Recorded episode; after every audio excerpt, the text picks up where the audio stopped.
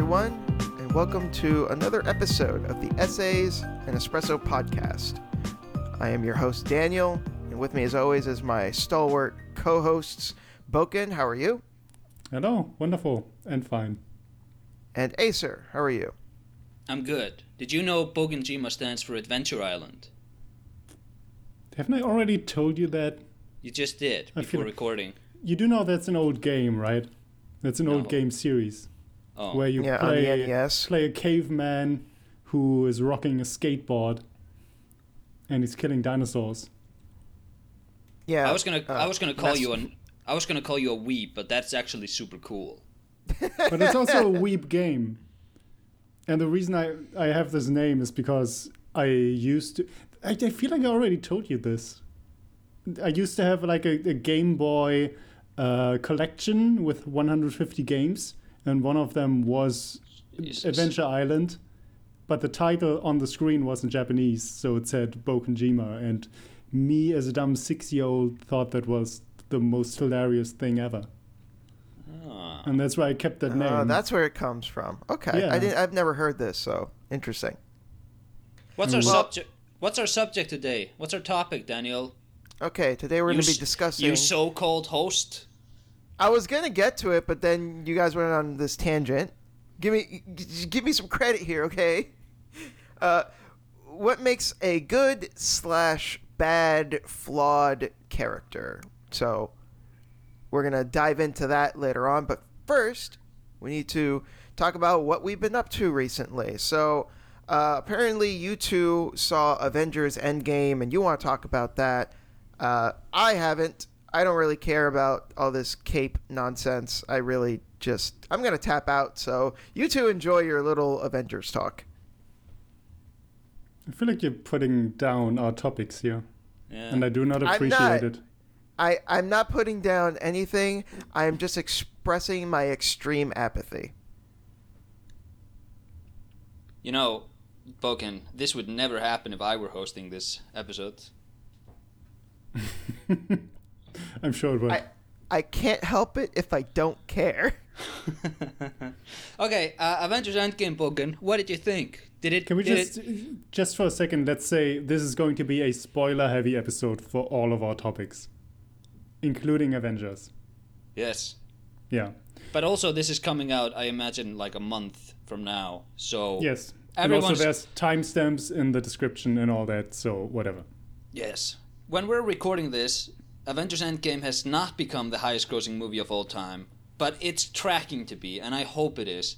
Because Avatar is a fucking shit movie. Quickly, guys, what's the main character's name in Avatar? I've never seen it. John Oh. Doe. N- nobody knows. This movie left no cultural imprint. It's the biggest movie of all time. Get it Yeah. out of here. I. I wouldn't go as far as to say that it's an awful movie. It's just aggressively mediocre. James Cameron needs to take his submarine and make another Terminator movie. He's good with that. I Didn't don't Avengers know. already I don't do know if I trust him. Didn't he do n- Genisys?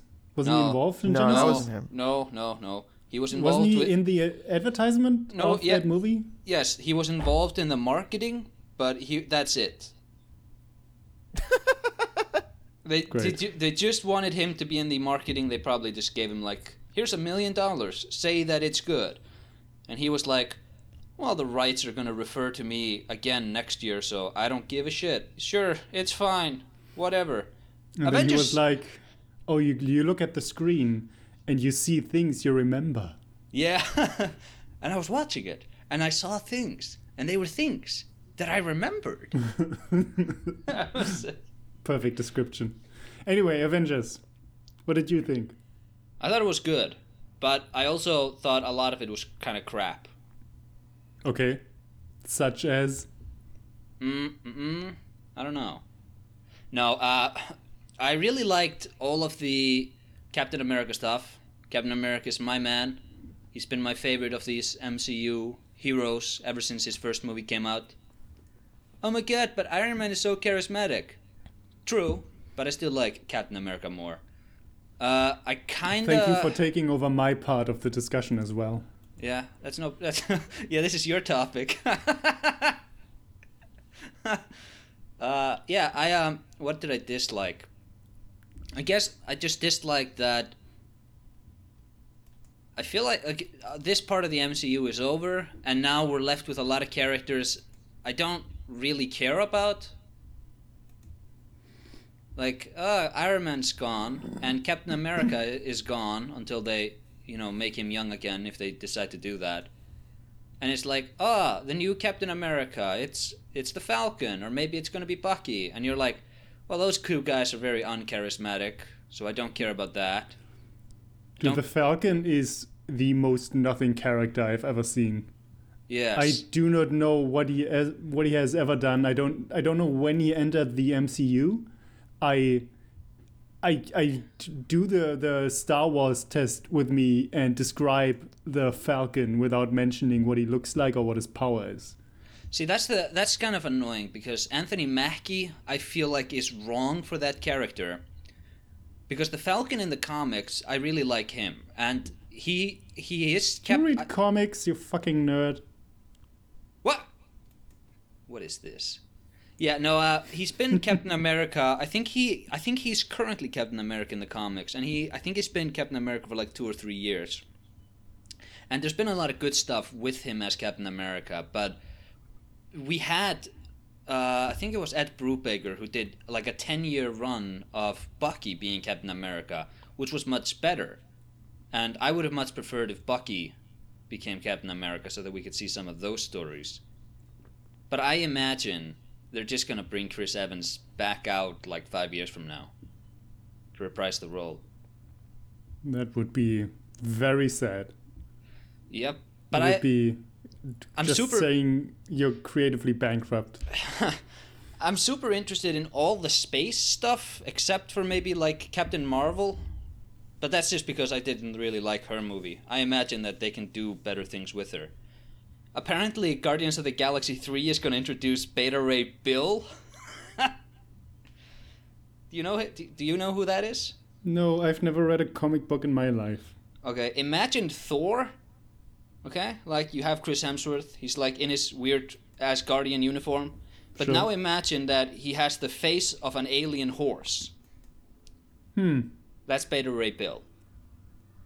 But is he also royalty of No. some planet? No, he's a guardian of like the last ra- the last survivors of a specific race. I recall. And he's super weird. And he was able he was able to lift Mjolnir. See, I'm gonna send you a p- p- p- picture of this guy. Yeah, and I hope I, I don't want to get into too granular of a discussion, but there were a lot of parts of the movie I didn't necessarily understand because a lot of it was references to things that I have no clue of. And Sure. then when Captain America lifts Mjolnir, I had no idea why or what that meant. Oh, Except, be- okay, he's chosen now or something. that's because only those who are worthy can lift the hammer. Yeah, I know, but then why is Captain America worthy and not anyone else? Because he's the best guy. That's Beta Ray Bill. That's. Is there no better explanation for that? No, because he's just a good guy. I don't know what you mean. Iron Man is good too. No, A lot of the Avengers are good. no. Yeah. Not good enough. Yeah, No, but th- why? It's because he's a good guy. Mm-hmm. Like he is. He's kind of. He's like ethically wise, and he's like respectful. He's He's pure. like- He's Yes. the goodest of boys. He yes, he's very good. It's also hmm. like have you seen have you seen Robert Downey Jr.'s arms? That man is not lifting a hammer. I thought the actual weight of the hammer is insignificant. It is. It's all But- metaphorical, man.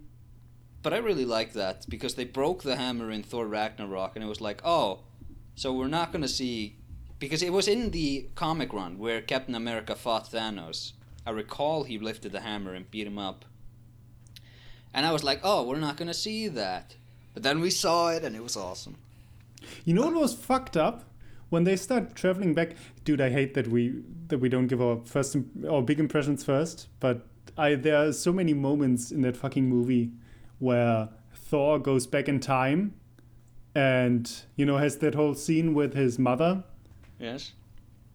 and then he he takes the hammer, the Mjolnir of that time, and takes it back into the future with him.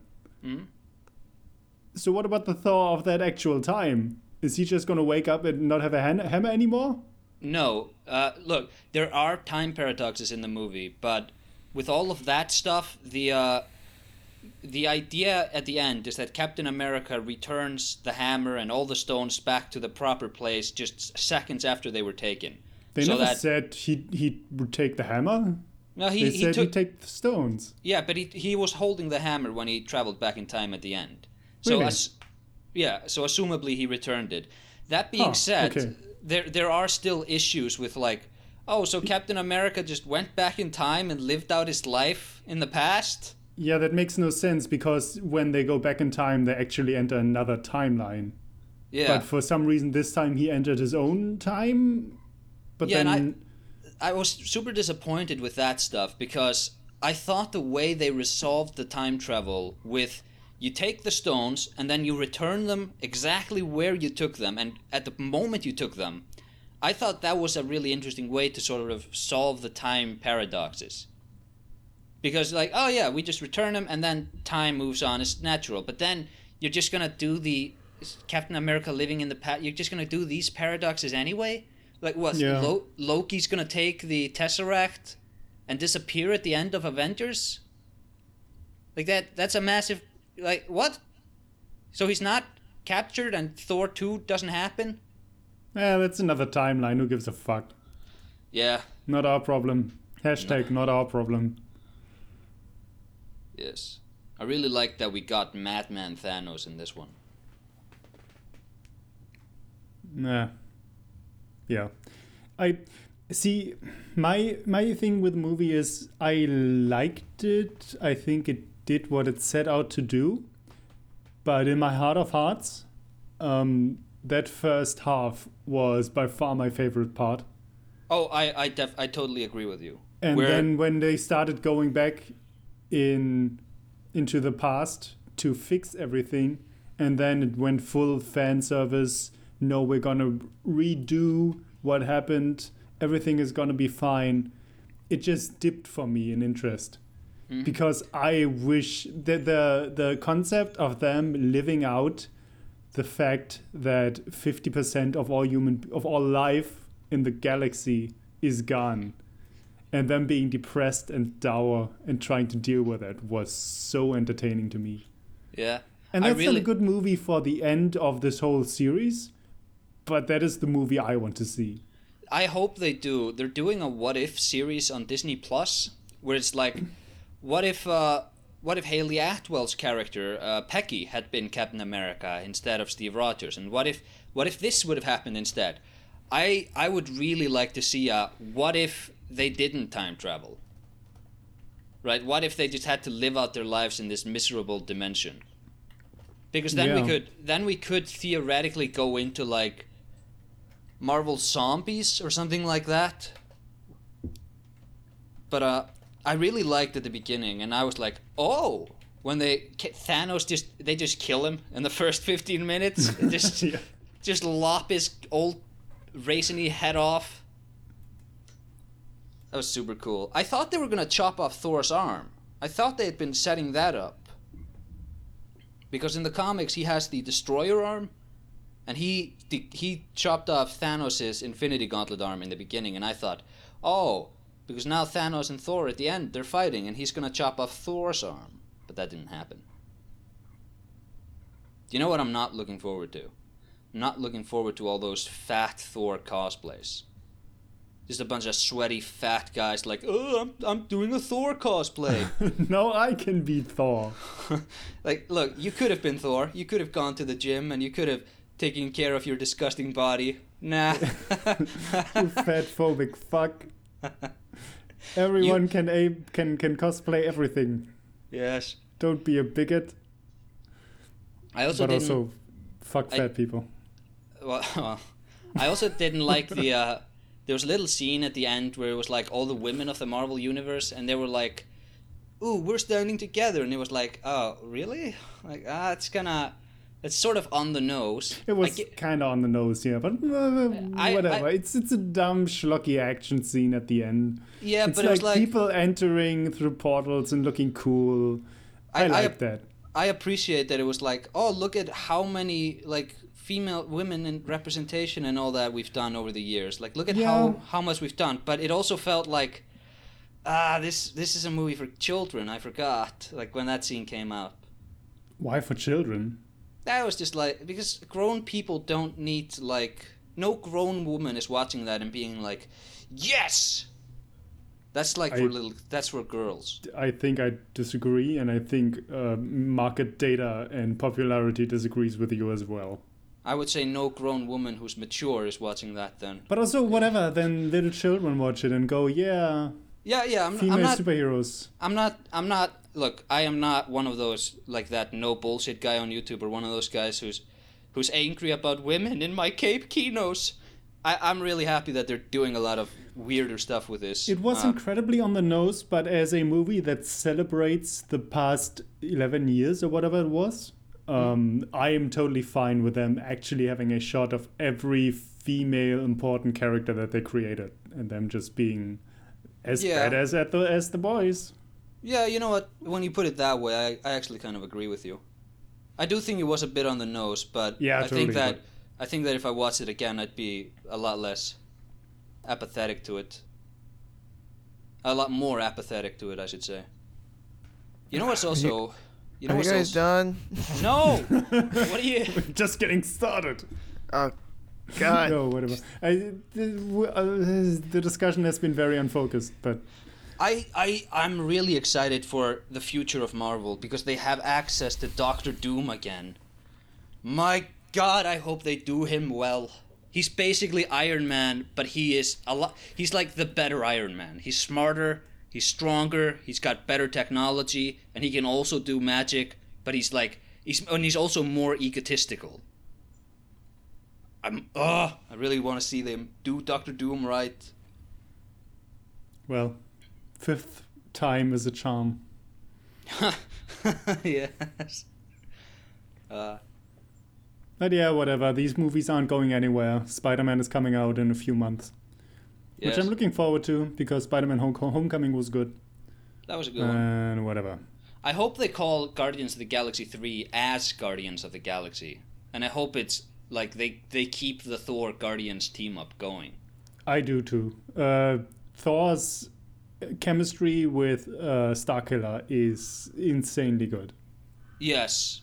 There's a I, lot uh, of, the, the Marvel movies have gotten really funny to a point where I can just simply appreciate that it's genuinely good comedy writing. They were always funny, but they dipped after they dipped after a while and then they kind of came back. Uh, maybe. Because like I Iron haven't Man seen the early movies in a while. Iron Man 1, that was a funny movie, but then Yeah. like then like the Hulk that came out and then like Thor and Captain America and they were they weren't exactly they weren't like unfunny, but they weren't funny movies. But they weren't like quality jokes like, no sir, this is this is America's ass. Yeah. That's a line I genuinely laughed at. Those movies are really preoccupied with uh with the male form. Well, they're all fucking bodybuilders. Yeah, I mean, I talk think about talk about unrealistic uh, body stereotypes. But you know what? That's I think that's healthy. I think it's healthier for people to look to like, oh my God, look at Captain America flexing his biceps while he's pulling that helicopter. Like that is just a glamour shot made to celebrate the male form, but it was so good. And then Thor is like keeping the what is it? The uh, forge open by just flexing, doing the double arm flex. It was really good. Remember that scene in Fast and the Furious Seven where The Rock, like Dwayne The Rock Johnson, gets his arm uh, broken, and then he has, has a an arm cask. And at the end of the movie, he goes, "No, the movie needs me now." And then he flexes it. He flexes it off, Oh, and. I, don't, and I, just the action. I haven't seen that movie. Is it really? fantastic. It's a shit movie, but whatever. Uh, that's But uh, yeah, what more do we say about Avengers? I'm really Nothing. excited. Let's move on. I, I hope they get. Um, I hope they don't just double down on James Gunn's vision of the cosmic universe.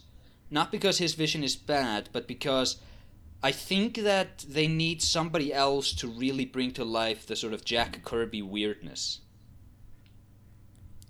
I don't know who Jack Kirby is. He's the guy who he's the guy who created all of these characters basically. Hmm. Like Ca- Captain America, uh, Iron Man, the Fantastic Four, the X Men, all like Doctor. No, he didn't do Doctor Strange. That was Ditko. The Hulk, all of these characters, the Avengers, all of it. It was all created by Jack Kirby. Uh, uh, that's not to say Stan Lee was like. People think he was like just hawking all the credit, but uh, Jack Kirby. Jack Kirby's role in creating all these characters has been severely underplayed over the years. But uh, I think we should move on, unless you have something more to say. No. You're not. No. So I saw the first episode of Yu-Gi-Oh! 5Ds. yeah, Was it everything you hoped for? Everything and more. now I saw it dubbed, much to uh, A- Aesir's chagrin, Mm-hmm. Mm-hmm. Mm-hmm. and woo, the dub was bad. it was so bad. The, like, so okay, so here's, oh my god, I don't even know where to begin. So, why are they on motorcycles? You would understand that if you would have watched the goddamn sub. Are you sure about that? Yes. okay, so let let's go over. I think we can. I think a good way to frame this conversation is you ask me questions you have of the dub, and I'll explain to you why it's better in the sub. Do you want to do that? How about you just give the answers to the questions of why are things happening? Okay, Yes. but then I need to explain it in the context of the sub because the dub doesn't have answers for anything. Okay, so I don't know if this was a weird piece of dialogue that or, or, or what, but like they said that it was against the law for that sector to have a dex of cards. Yes. Like is is that true in the sub?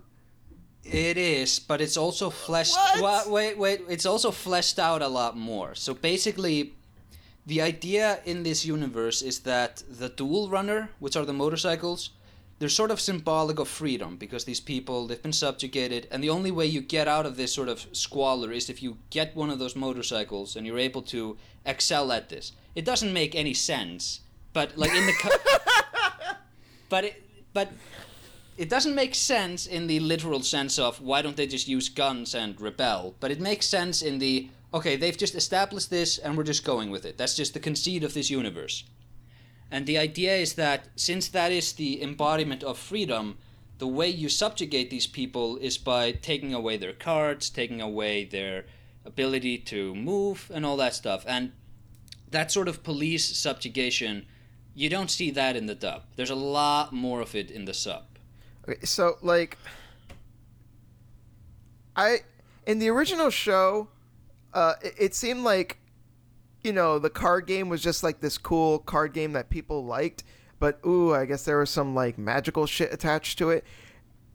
And it was, it was like fine, okay, whatever. But like in this show, the literal society that they live in is catered around the fucking card game, which is so bizarre and weird. Isn't Yeah. that standard Yu-Gi-Oh? Yeah, well, look. No, in the ori- no, no, in the original Yu-Gi-Oh, it was just a popular card game. It was like society wasn't like all like catered around the card game. It was just this cool card game that kids liked and you know, there happened to be some magical bullshit that was attached to it. In this show, society is literally built around the fucking card game, which blows my mind. Like that does just why? Uh, so this is me sort of as a Yu-Gi-Oh lore master. of the Yu-Gi-Oh lore master of the podcast. I what a sad, sad title. Can I just say? Well, look, in the original series, I, I disagree that society wasn't catered around the card game, Okay, well, but it was not. It was not. I- it was not this extensive. I'll grant you that. The I i- haven't seen it in like 15 years, so like I just remembered it being like, yeah, it was like a super popular card game on the level of like Pokemon was in the West, but I, I don't remember it being like anything more than that. But It- whatever, it's been a while. yeah, like we can move away from that stuff. The the idea behind society running around the card game is that the magical properties of the monsters that are being reawakened with the duels, they still exist. And when you're dueling, you create energy and the ci- and the city harnesses that energy to keep itself functioning. What the fuck? That's so dumb. Yeah, it is dumb, but you know what? People They s- just go for one day. "Ah, I don't feel like playing the card game today, and everything breaks apart. It's like, no, I, got, I gotta play the card game. I gotta keep the lights on.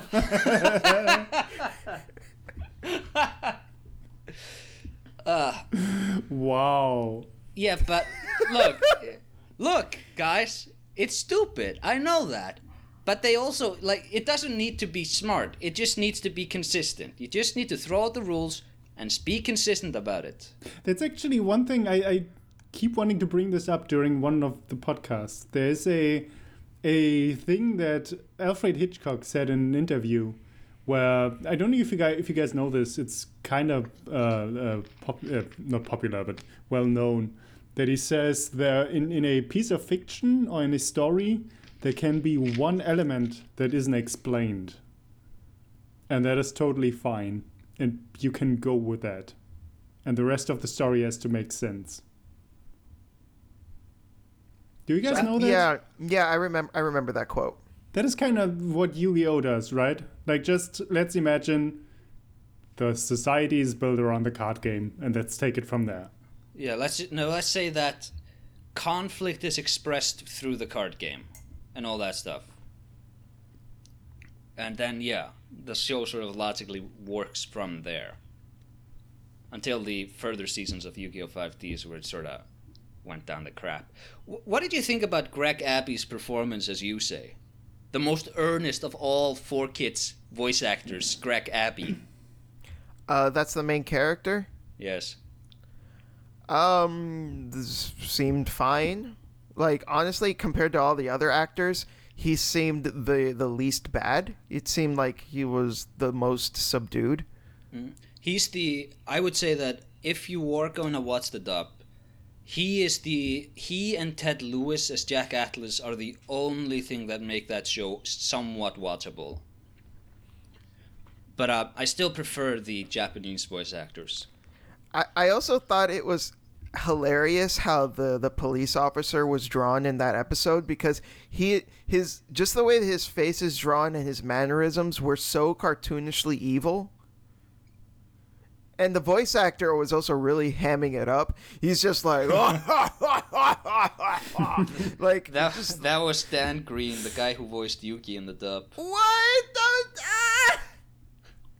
I- Are you serious? Yes, I was Dan. he went from the main character to like this like loser police officer that gets like bumped off in the first episode. No, he he reappears, but uh, yeah, and Greg Abbey actually voiced Tristan, who was like that tall, brown-haired idiot friend of Yugi's. I I, I I remember Tristan m- mostly because of uh, the little Kuriboh abridged series.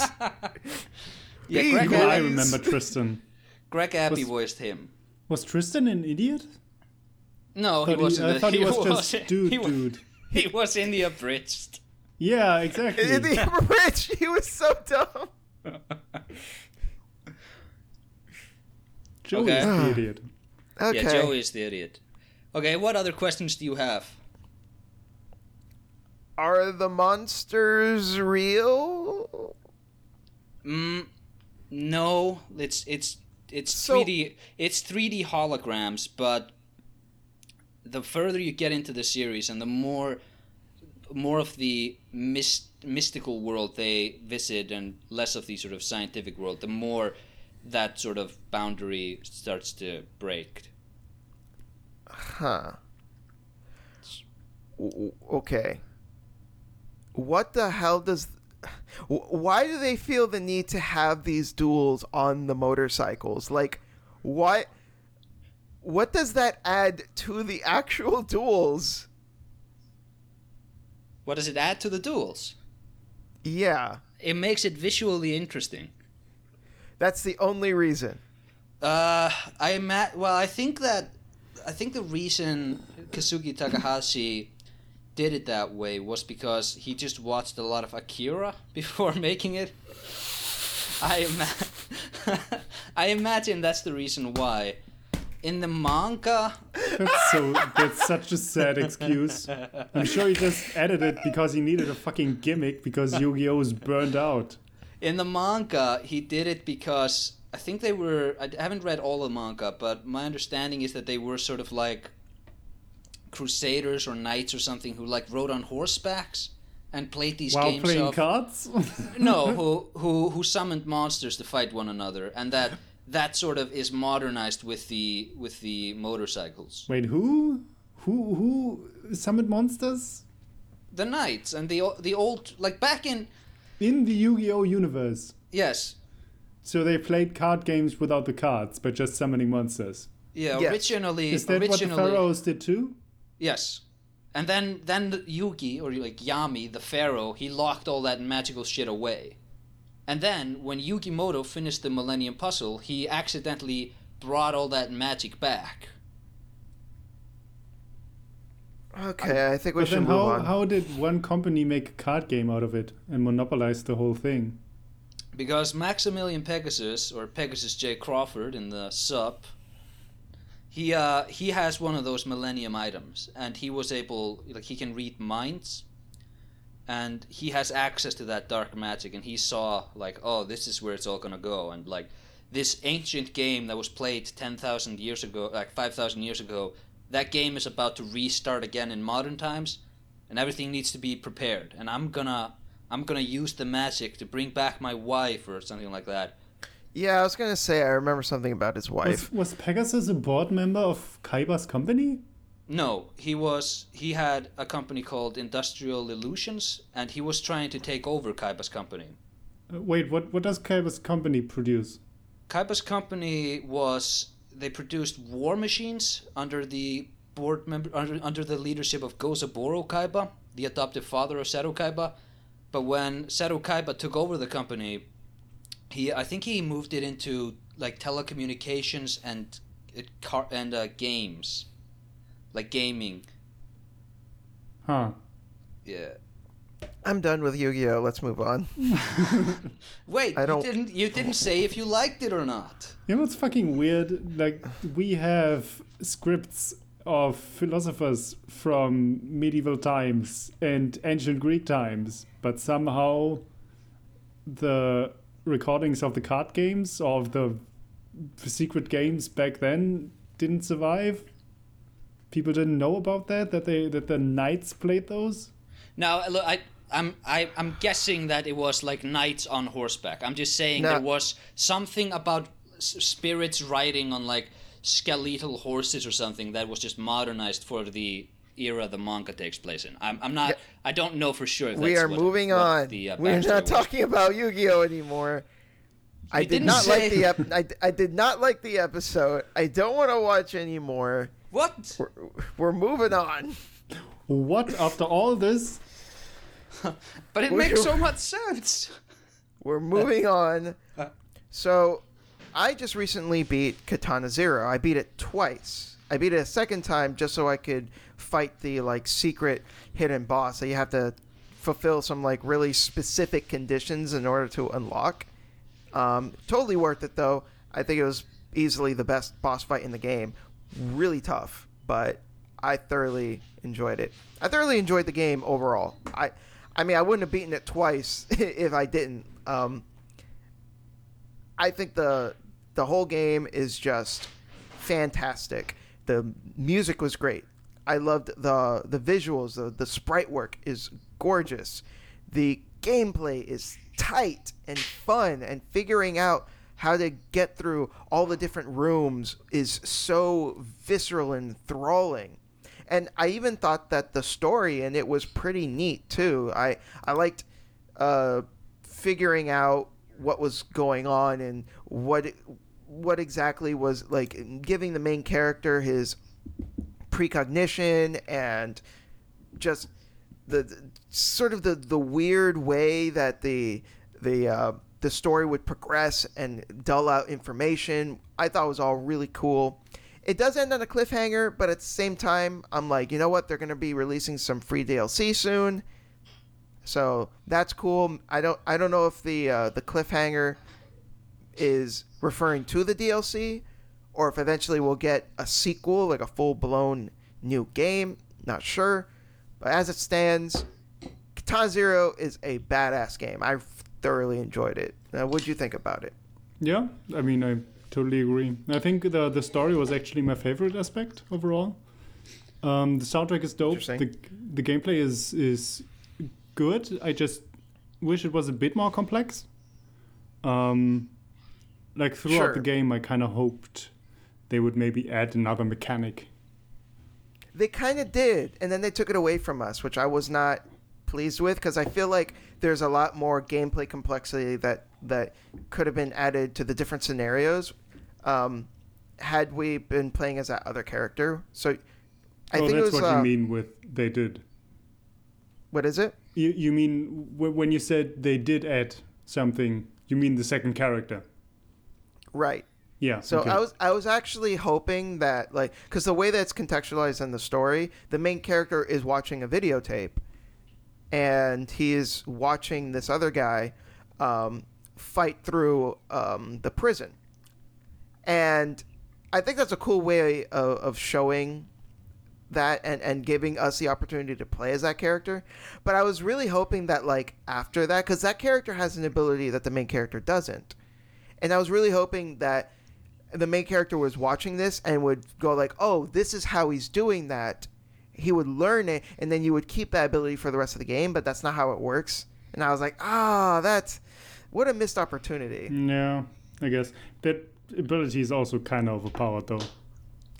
It it is, but at the same time, like all they would need to do is to make the game harder around that ability yeah, and, and make sure. it so that it's balanced around it. Did you notice that uh, there's a, there's a lot of little details in this game that I probably appreciated the most? Um, when you beat a stage, you kind of get a replay of what happened, right? And yes. it looks like security footage of a camera. And in yes. that footage, when you watch that back, all the time warping abilities don't actually happen. They they happen yeah, instantly. it's it's just shown seamlessly. Yeah, and that also happened with uh, the the second guy, where he would just in in the game you can actually slow down time, aim where you want to go, and then slash over there, and then on the footage it's just yeah seamlessly. Suddenly he's completely in a different place, and everything around him died. That's that that was the whole way they portrayed time. It's not time travel it's just time altering. But, yeah, but in, in in the mind so it happens in the mind of the character but no one around him actually sees it. And that comes well, into what, play with a lot of the story and that that was so interesting to me. That's how it appears at first but then when uh, there's one character in particular where um, when you talk to him it, it seems as if your character is actually reversing time because he's able to retain information that he got and spit it back out. So, like, there are certain dialogue cho- uh, options where you learn that, like, oh, the character has a date, and you learn what his name is. Yeah. And then, but you have to die a couple of times before you get that information. And when you come back, you say it to him, and then he's like, he's like, what the hell? You know, how do you know my name? How do you know about the date? What, you know, what's going on here?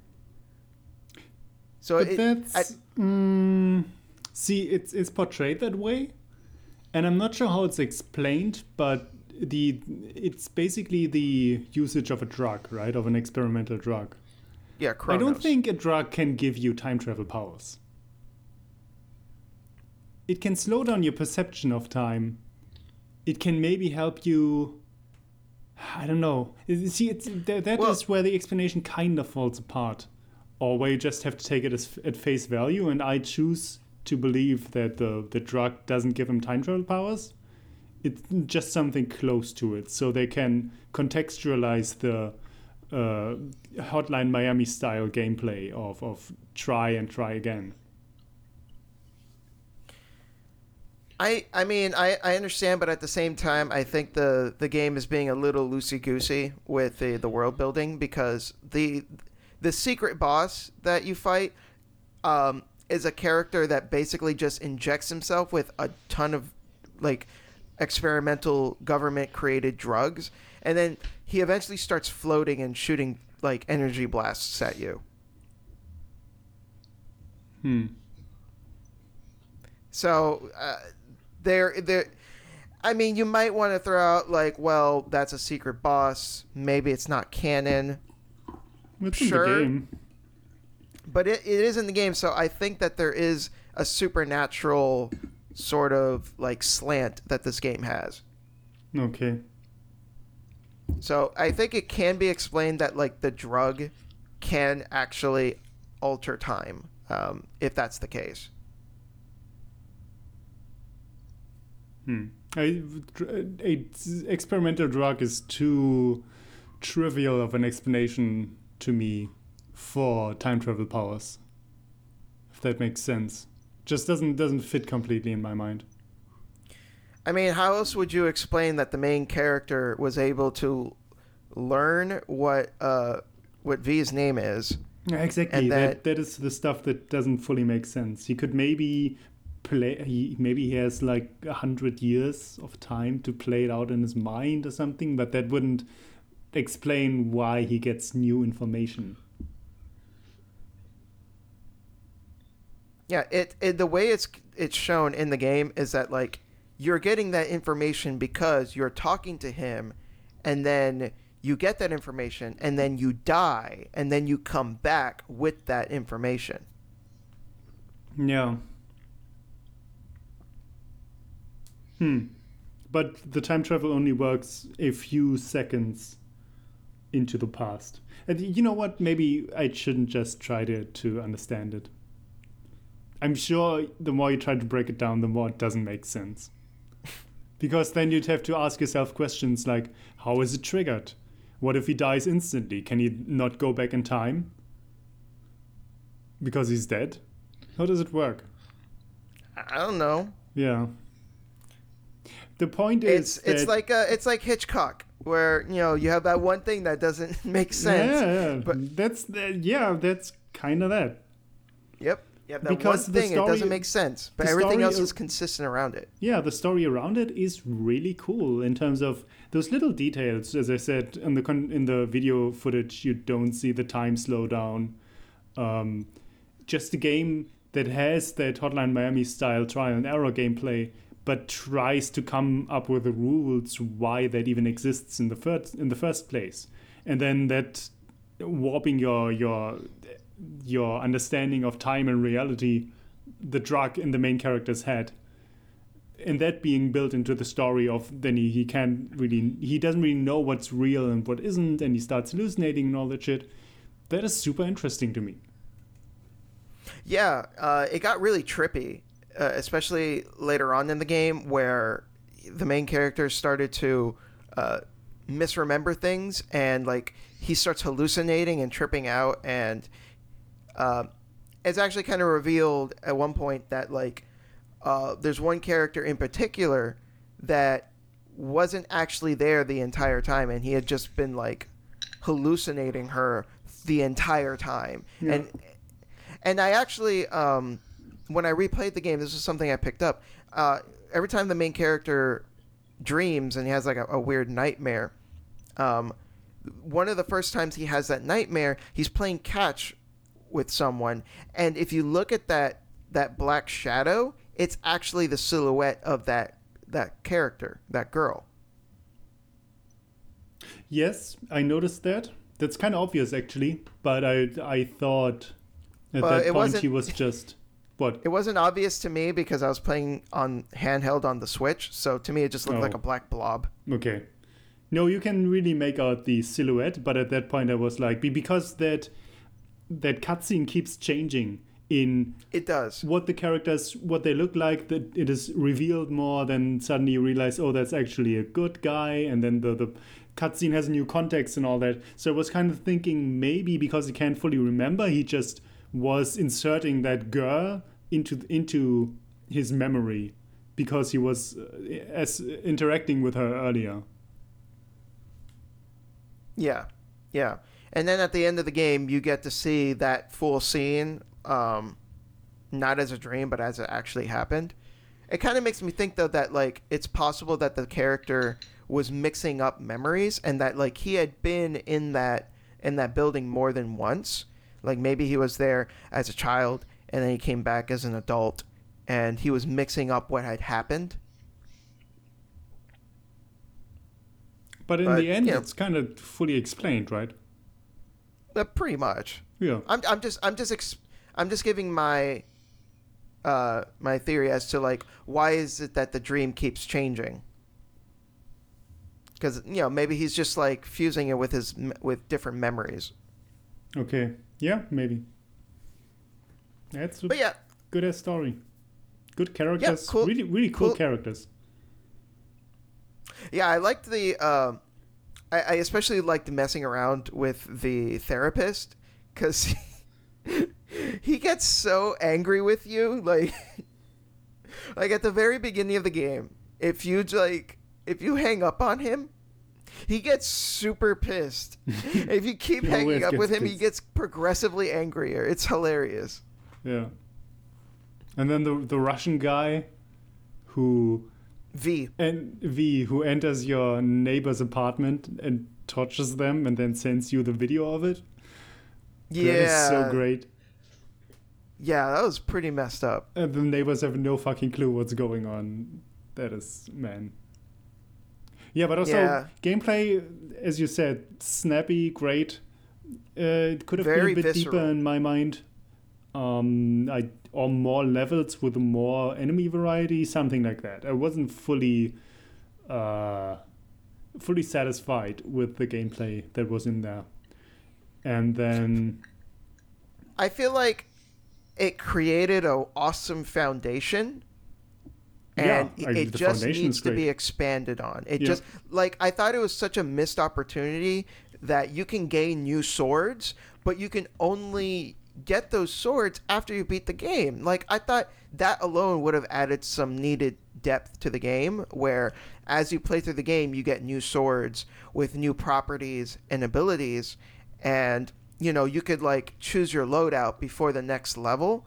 And you know you could get a sword that's really fast but maybe it doesn't deflect very well. Or you know maybe you can get a sword that's really slow but it's you actually do get a sword that's really slow it but it like it carves through shields very easily. So i just i think that that could have added some i the thing is though like the swords that are in it in the game right now are like almost all of them are like immediately better than your base sword except for like the first sword you unlock which basically just changes the color of the blood.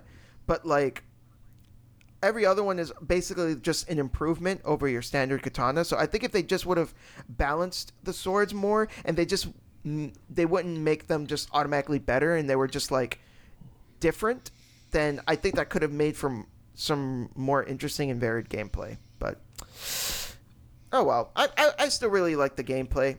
I recommend fighting that hidden boss especially like that for me was the peak of gameplay like the, the that boss was so much fun to fight and it was really a really good challenge Okay. Maybe I will go back to it. Well, maybe I would just keep pumping the soundtrack because that thing is fucking baller. that And that the way the way the main character picks up his Walkman and clicks Yeah. on it, and then the music starts playing. That's so good. That's such Yeah, a good yeah. effect. he's just like wait a minute click Yeah. synthwave be- beats come in. God, I love when music is actually played, or when music happens within the universe, and you hear yeah. it kind of distorted, or in the way the character would hear it. I love that so Yeah, much. that's Every called, time uh, it happens. That's called diegetic. Yeah. No, yeah, I, I, I, I was all for it. So yeah, Katana Zero, strongly recommended. I beat it on the Switch. I think it's. I'm. I. I know for certain it's on PC. I don't know if I it's on played it on anything else. PC. Okay. So yeah, strongly recommended. It's 15 bucks. Go pick it up. There's uh, some free DLC coming our way, and what's already there is like really good. So give it a shot, guys. All right, Aesir. Yes. Uh, Yes. You have some. You have some stuff that you wanted to talk about. Yes. Uh, which do you think is more interesting, the Three Stigmata of Palmer Eldritch or Perfect Blue? Hmm, I Let- wonder. let's- Let's let's let's discuss Palmer Eldritch first. Okay. Do you guys have any idea what it is? Mm, nope. Bouken? I know what Eldritch is. Uh, yes. it's it's a book written by Philip K. Dick. He's my favorite author, I think. He wrote um, for just for those not in the know, he wrote the book that would become Blade Runner, even though the movie doesn't really have anything to do with like the book. Not Uh, really. do sh- do sheep dream of? do androids dream of electric Oh. sheep? Oh, that yeah yeah yeah yeah. He wrote- Dream of Electric Sheep. He wrote Valis, he wrote Martian Time Slip, he wrote Total Recall, he wrote Minority Report, he did The Man in the High Castle. He's a very prolific writer. I actually just watched Total Recall the other day for the first time. The Schwarzenegger one or the Colin Farrell one? Mm, The Schwarzenegger one, obviously. That's movie. That Why the movie fuck is would I watched the remake? People say that the Colin Farrell one is more accurate to the book, but I, don't disagree. give a fuck. Yeah, I I don't give a fuck, but also I disagree. Because I think one one thing that really characterizes all of his books is that they're super weird. And they've got like, you know, we we've gone to this a couple of times now. Hitchcock said that you can have one thing that doesn't make sense. I can't even tell if you guys are messing with me now. Philip K. Dick's books have like a thousand things that don't make sense. Like in Ubik, they're traveling back in time, but also time is being eaten up, and also they're in half life cryostasis, and the only salvation comes in the form of a golden spray can. And it's like, what the fuck is going on? So he's But a hack, is what you're saying. No, he, he's amazing. Is If- what I'm saying. If that book came out today, people would rip it apart. Yes, but people are wrong. People are Three wrong hour to do so. YouTube videos. The three stigmata of Palmer Eldritch is what I want to talk about, though. So the idea is that Earth is no good anymore. It's a hundred years or something in the future. Earth is no good anymore. It's way too hot, and they're building colonies on Mars uh, to uh, sort of prepare for when we ruin the planet. Global warming. Am I right, guys? Please don't make this political. Bunch of liberal propaganda, if you ask me. Um, But, uh, excuse me, it was 8 degrees today, so uh, excuse me. clearly it's, global warming is not happening right now. Excuse me, I just saw snow. but uh, so it's getting way too hot in the book, so they're building these uh, refugee camp. Well, what what word did I use earlier? They're terraforming it. They're building little stations of little communities on Mars to try to prepare for the eventual departure, and uh, people on Mars are very bored. So they get this drug called Can-D, and when they eat it, they have this sort of uh, psychedelic experience. And they have a doll called the Pecky something, which they use to sort of guide their psychedelic experience, so that they can have this sort of vivid vision of inhabiting somebody else's life, and in, they can enjoy that uh, trip sort of communally with their spouses or whatever and our main character is a psychic in this universe. Uh, uh, and uh, basically, he works for a guy whose name was like Barney, and Barney is a guy who utilizes you know psychics to sort of grow his business. They they they sort of predict what trends are going to happen, and then he sort of invests there. And arriving from deep space for the first time in many many years is a man named Palmer Eldritch. And Palmer Eldritch is a very fun character because he's basically through the course of this story he becomes sort of like an insane god because he comes with a new drug which is more potent than Can-D called Chew-Z. And when you take it, Palmer Eldritch is able to manipulate your perception of reality. Don't know how. Whoa. Yeah, and everybody starts to take it. And what characterizes Palmer Eldritch is he has, and these are the three stigmata of Palmer Eldritch. He has a mechanical hand. He's got metallic. He's got a mechanical eyes, and he's got metal teeth. And I heard it said somewhere that they're all representative of his disassociation from humanity, where he can't speak truth because of his teeth, he can't see reality, and he can't touch it. Here's a photo of him. And basically, everybody starts seeing those three sort uh, characteristics on everybody they meet because this guy has just invaded everybody's perception of reality, and the entire story is this er, the characters are kind of trying to escape from his grip, but whenever they think they're out, they just realize that they're even deeper into uh, the trip than they thought. And like the best Philip K. Dick stories, it doesn't make any sense except when you're reading it. So I would recommend everybody pick that book up. It's like 50 years old, but it's still good. Um, it's a lot less like a lot of his books are permeated by the sort of Cold War paranoia. This book really isn't, but it's still good. Cool. sounds very interesting. I'll say that. Mhm. As is that all you want to say about it? Yeah, I mean, unless you guys have questions about it. I'd rather just read it. Um, it just sounds really cool. I also recommend Ubik, the book I kind of went through earlier. That book is insanely good. Maybe I'll talk about that like- one day. I feel like I should probably read um, Do Androids Dream of Electric Sheep first, just because I, I really like Blade Runner. But um, yeah, this one sounds really good too. I'll give it a shot. Yeah. But but, but now it's time for the doozy. Ooh. I'm not sure. I'm not sure how this is going to turn out. Um, but uh, you saw Perfect Blue, and I rewatched it recently just to refresh myself on it. My feelings on the movie haven't really changed. Um, I rewatched it too. So so yeah, Perfect Blue is the sort of the impetus for us. We we were on a little break recording episodes while we upload the backlog, but we came back strapping to record this one because we wanted to talk about Perfect Blue.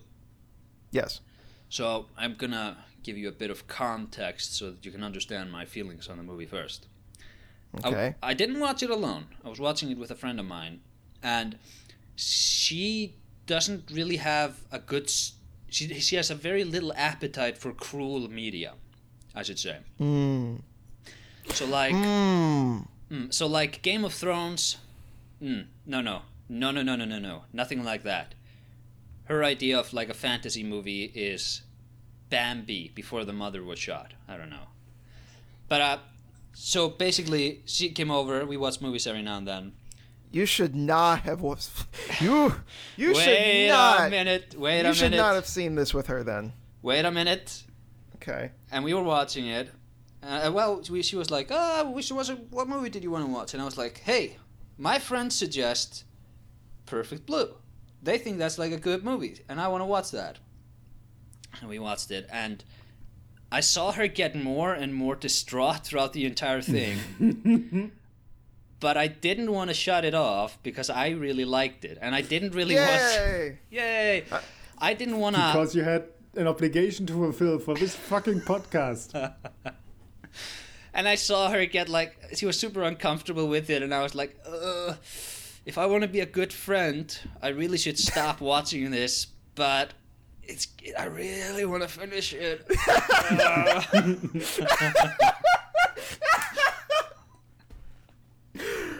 Okay. So um, she uh when she went home and she was like, uh, I don't know if I want to watch another movie with you. Perfect. Bridges burned. Yes. Oh wow. But um, on the movie itself, I think it's a great movie. I think it's very aptly named, like Perfect Blue, because it is it is it is like a perfect movie. It's Yes. it's it's like made uh, Yeah, I'm sure Ko- that's what they had in mind when they came up with that name. We're gonna make a what I perfect find movie. what I find super funny and ironic is that it's called Perfect Blue, but the predominant color throughout the movie is red.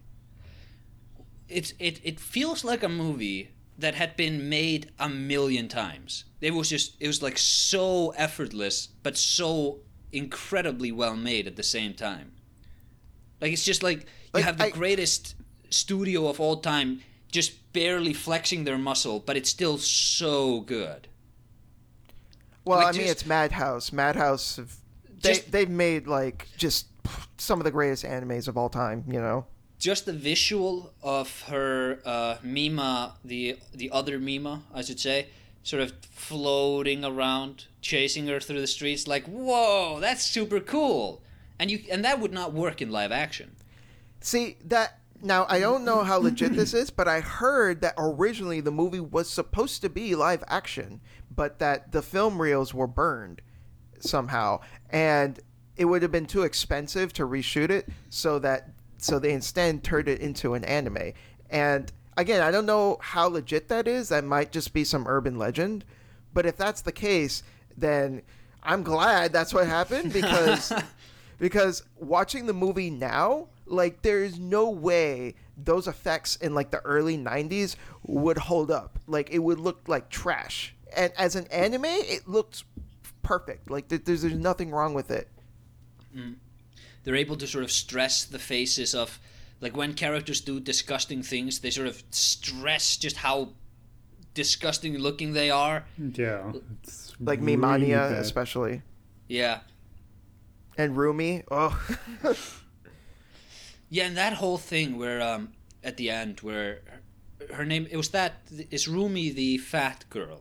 Yeah. yes Yeah, she she the used to be an idol when she was younger and um she is she's just kind of washed up now That entire part Well, where she's not washed up. She moved on to train other idols. sure like sh- yeah sure but she but still I just mean, glorifies that past.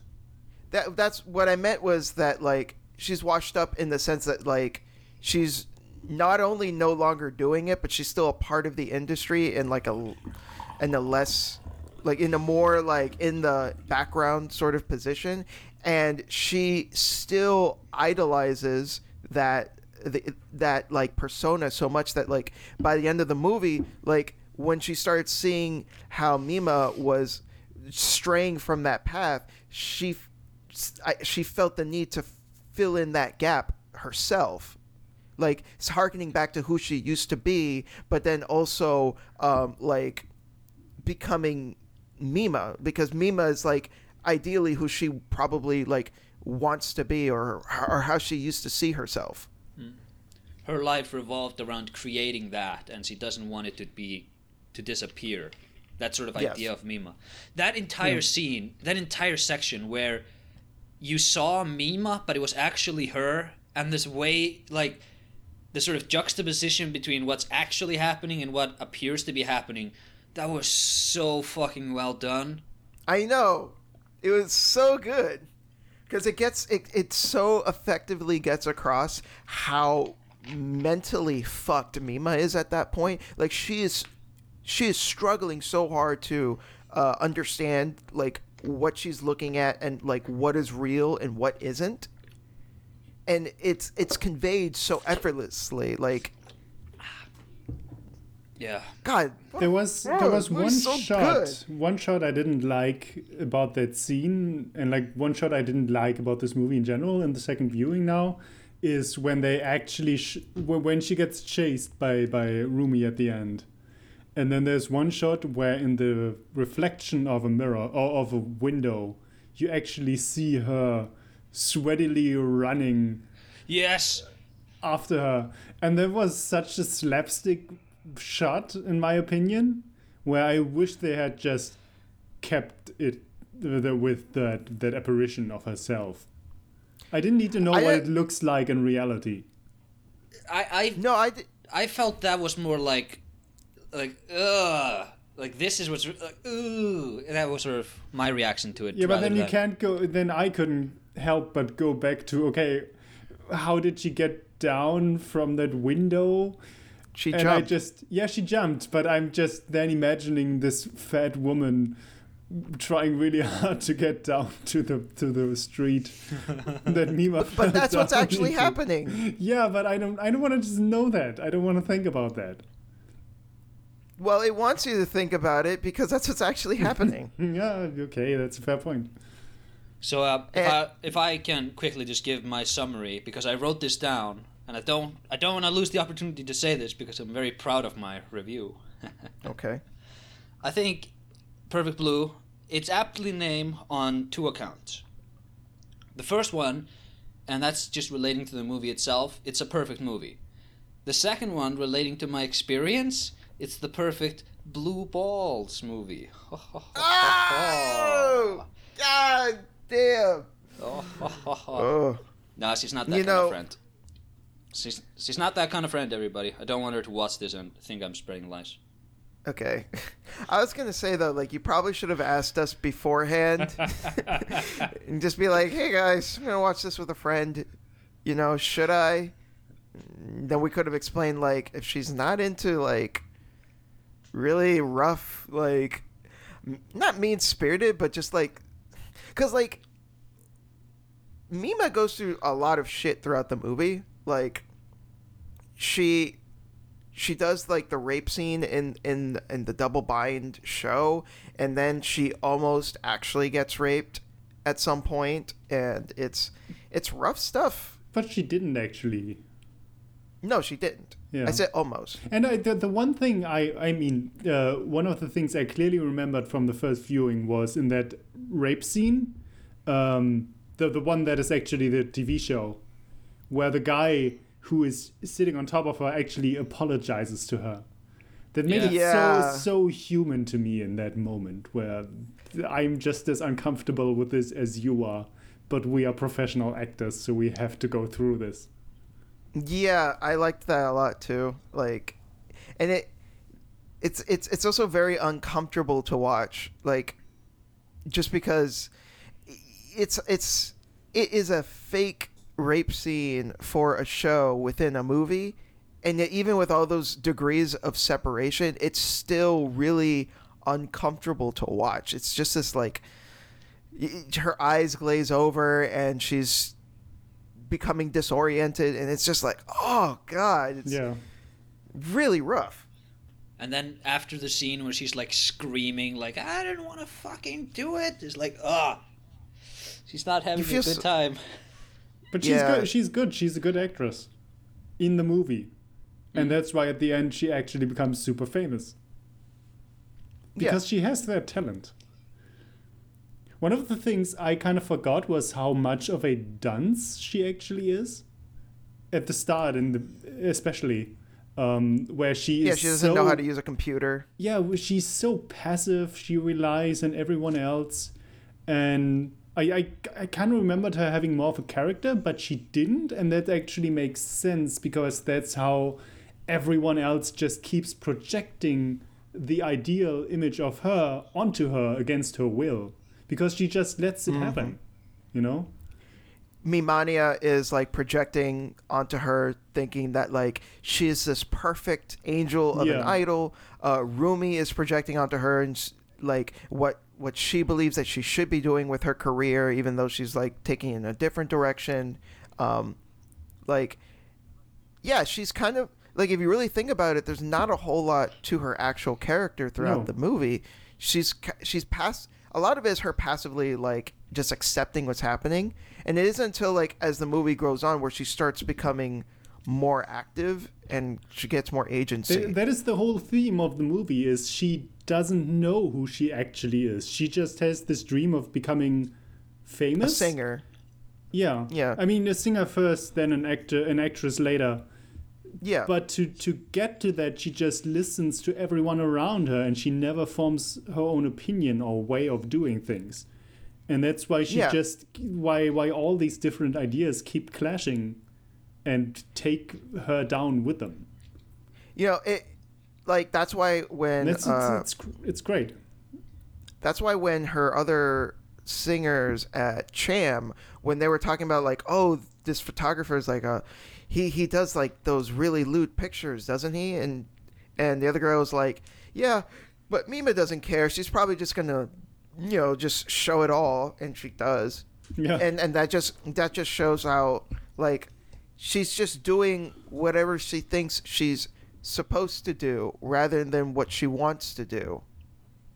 Yeah. That's it's it's perfect script. It's just great movie. Great movie. Appa- apparently it was initially based on a book, but um, when Satoshi Kon directed it, he also wrote the script and he made like a lot of substantial changes from the book in order to kind of like make his own vision, which I think is the right way to do it. Like, I'm sure some people who are fans of the book are like, oh, it should have been more faithful or whatever, but like, it's not like just because something isn't like 100% faithful that doesn't make it bad it, it it it just needs to work and make sense within the medium like Yeah. going back to uh, going back to Blade Runner, the entire theme of like, oh, is is he an android or isn't he? That's one chapter in the middle of the book. Like that book is a, is about people sort of uniting with this sort of digital Jesus character, and you don't get any of that in the movie because it doesn't work in a movie, assumably. i thought it was pretty obvious that decker was not an android like uh, or, or a replicant or whatever i thought the, it was pretty the obvious director that he was of just the a human movie would uh, disagree with you. i i don't care what the director says uh huh. I see you don't res- you don't respect his artistic vision. His You know no. whose artistic vision can eat a dick? The guy who designed Sonic, but not the movie Sonic, like the original, the the Sonic from video games with like the green eyes and the lanky legs and the disgusting body proportions. That guy's vision can go to hell. but like ridley scott did not write blade runner he directed it he didn't write the script Yeah, but you, you just said it's okay when th- people take liberties with the source material to make it better. sure I think Ridley But Scott. I don't- did- I think Blade Runner is a script Ridley Scott had something to do with. no he didn't Really, I think he touched it up at some point, right? I know. I Um, know he didn't read the book. I know I know that Rutger Hauer uh, ad libbed the uh, "Tears in the Rain" at the end, Yeah. Yeah. but I don't know. I don't think Ridley Scott wrote the script. And yeah, I was saying that like sometimes, you know, it can be good to to make changes, but But in Blade Runner, I it's don't- the I exact wrong choice to make the movie work. To have Deckard be a replicant. Just doesn't make sense. yeah, uh, like the yeah the point that I was trying to make was just that like the movie doesn't make any sense if Deck if if Decker is a replicant. Yeah. Like Doesn't- he's constantly getting overpowered by them. Like There are different types of replicants, but um, the problem with the Blade Runner movie is that there is no real theme being explored until like at the very very end. Most of the movie is just sort of guiding you between these really beautiful vistas. Like it I would begins disagree with that. I mean, it begins very strong with like setting up where he's like, "Oh, is that a real owl?" And she goes, "There are no more real owls," and that's carried through from that's carried over from the book. But then at the middle, it's just like a detective story where we know what's going on, and it's just not a lot of stuff happening. Yes, but uh, Rut- that's Rut- true. Everything with Rutger Hauer in that movie is great. Which I think is sort of inverted from the book because um, his character, what's his name? What's what's Rutger Hauer's character's name? No idea. I, I forget. Uh, his name is Roy Batty. Uh, Roy Batty is a Yeah. really boring character in the book, and and uh, Deckard is a really interesting character in the book. But uh, I think we should go back to Perfect Blue. Sure. So I was a little worried because I thought that you weren't gonna like Perfect Blue just the way that you were talking about it before we discussed it. So I'm I'm I am glad that you ended up enjoying it.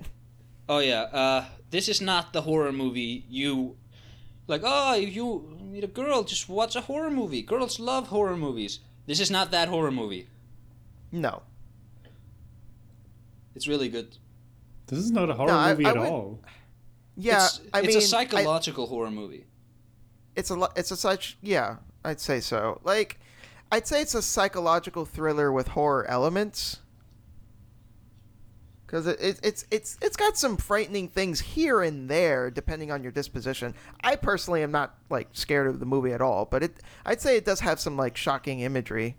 I think I think that's just semantics. I think we can all Sure. agree that Yeah. it is like it, it is a good movie. It's a good movie in its own field. It's not. It's a fantastic movie. Yeah, it's not one of the it's best. Not, it's not a Conjuring. It's not in that that category. I would not call it a horror movie. At Me most, it has It's a thriller and it has a lot of uh, social commentary. I, I guess And it- my yeah. definition of horror is just looser than your guys's. At, yeah, at most, I just say it has horror elements, but you know, whatever. It doesn't matter what you want to label it as. It's a fantastic movie. It's a masterpiece in my eyes. It's one of Satoshi Kon's best, and uh, I think that's a good stopping point. We're gonna take a quick break, and then we're gonna come back with the essay question. So stick around.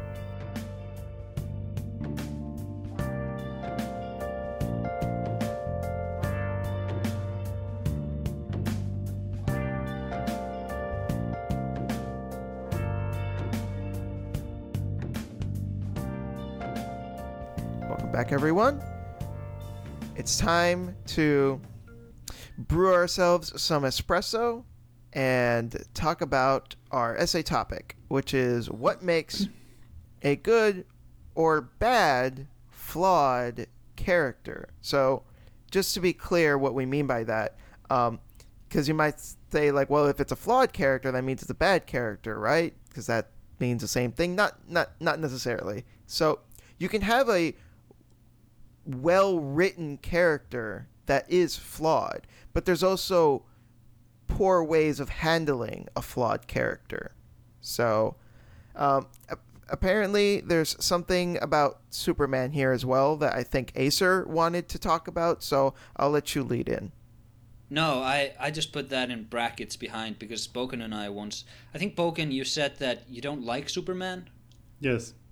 Yeah, I just put that in brackets behind this because I thought maybe there's a way to thread him into this conversation, but.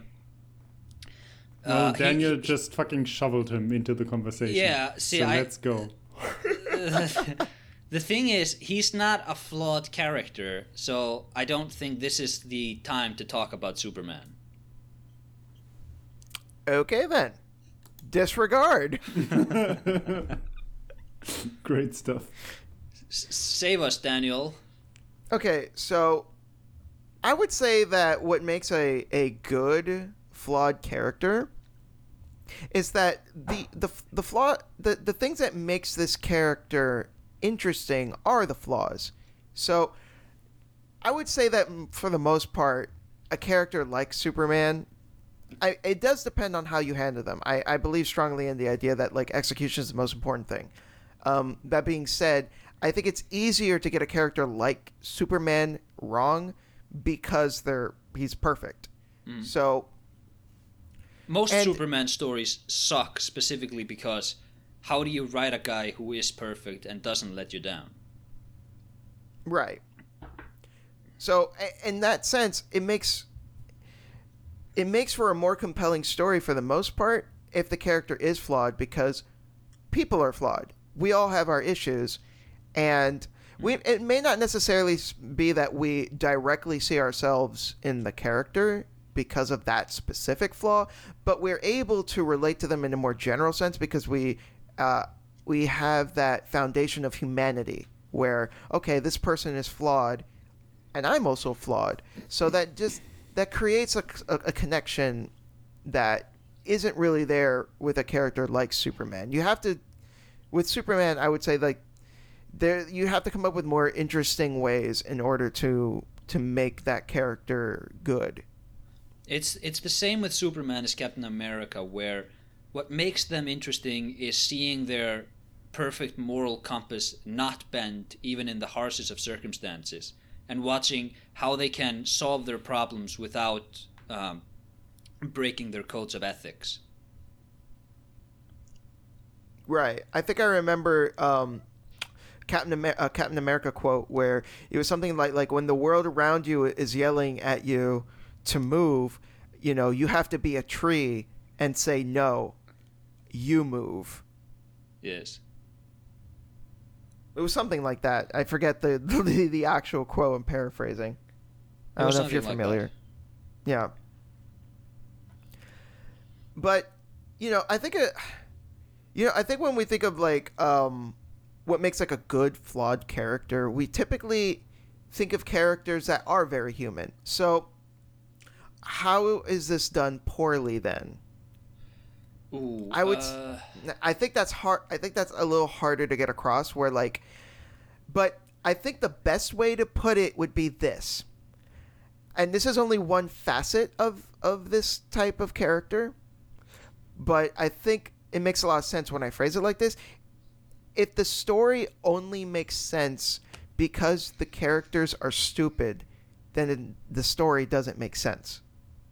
So I, I would say that that is a that is emblematic of how to do a flawed character poorly, where the the story is on is only like propped up because their their flaws are so are, are, are so outlandish that like it, it and it, it's it's it's what's propelling the plot in an unnatural way. Yeah. Okay. I I have t- three things written down here in terms of Okay. what is a bad flawed character. Because we already Okay, agree for what a good flawed character is, right? Um, I think. So what I have written down here in my notes is when when the resu- when the resolution is forced. So when when a character overcomes his flaw, but it's not necessarily, or when when the arc around the flaw is kind of finished, but it's not natural. The character just has some kind of epiphany out of nowhere. That's See that that reminds me of Dante from like the Devil May Cry reboot, where like the game tries to like imply or tell us that like that he has gone through this arc throughout the story, but it doesn't feel earned because he acts as like this obnoxious little shit throughout the entire game. And then all of a sudden we have to to just buy at the end that like oh no he, he's a he's he's still a good guy. Like he's he's better now. No know, it doesn't it doesn't feel earned because no, nothing that happened in the story that would would really convince us that he has grown. He it doesn't it doesn't really even convince us that he's like really gotten over like any of his problems or his flaws. It it more so just comes across that he fell in love with cat and he just likes cat and now he just wants to protect cat and that's all there is to it he doesn't he didn't really grow as a person he just grew a boner Huh. Boner. no, no. Okay, so what if um, as my second note here is when it's inconsistent, and as an example for myself, I wrote down Luke in the Last Jedi, because I know a lot of people don't like where they take his character, and they don't like that whole arc about him trying to train Kylo Ren and almost murdering him in his sleep. And a lot of people have this ideal image of Luke in their minds that Luke Skywalker would never do that ever. Hmm. What do you guys think about that arc? I think the problem with that is that it's I think it's kind of unrealistic to expect that Luke stayed the exact same way all of those years after the events of of uh, the Return of the Jedi up to the Last Jedi to ex- to expect him to just be this static character the whole time. I think is unrealistic. Yeah, he's he's but he's not supposed to be static, I guess, because he can kind of grow paranoid of the Force and that that uh, constant threat of someone becoming evil, right? Because of the temptation of the dark side. So he becomes kind of paranoid about teaching people about it. Um, but would he go as far as murdering someone in their sleep because he's afraid that guy might become a Sith? That is that is a different step. That is kind of the ultimate step where you just throw your moral code out of the out of the window. Uh, well, Also, I remember in the movie it wasn't then it was kind of a bit more grainy in terms of who actually started and and why and all that shit. But um, or was it just Kylo Ren? Well- Kylo Ren explaining to Rey that he didn't attack Luke, but Luke attacked first. I th- well, uh, Kylo It's Ren been a while since I saw The Last Jedi, but I thought- him. I thought that I thought what was happening was like Luke was thinking about it and he was but he hesitated because he started to second guess himself and, and that's when um, Kylo Ren, you know, caved the the house. Yeah. We should do a five-hour video on the Last Jedi and why it's bad. I don't feel that strongly about the movie.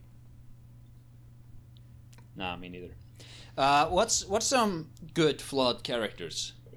Would you guys say? Oh God, so many.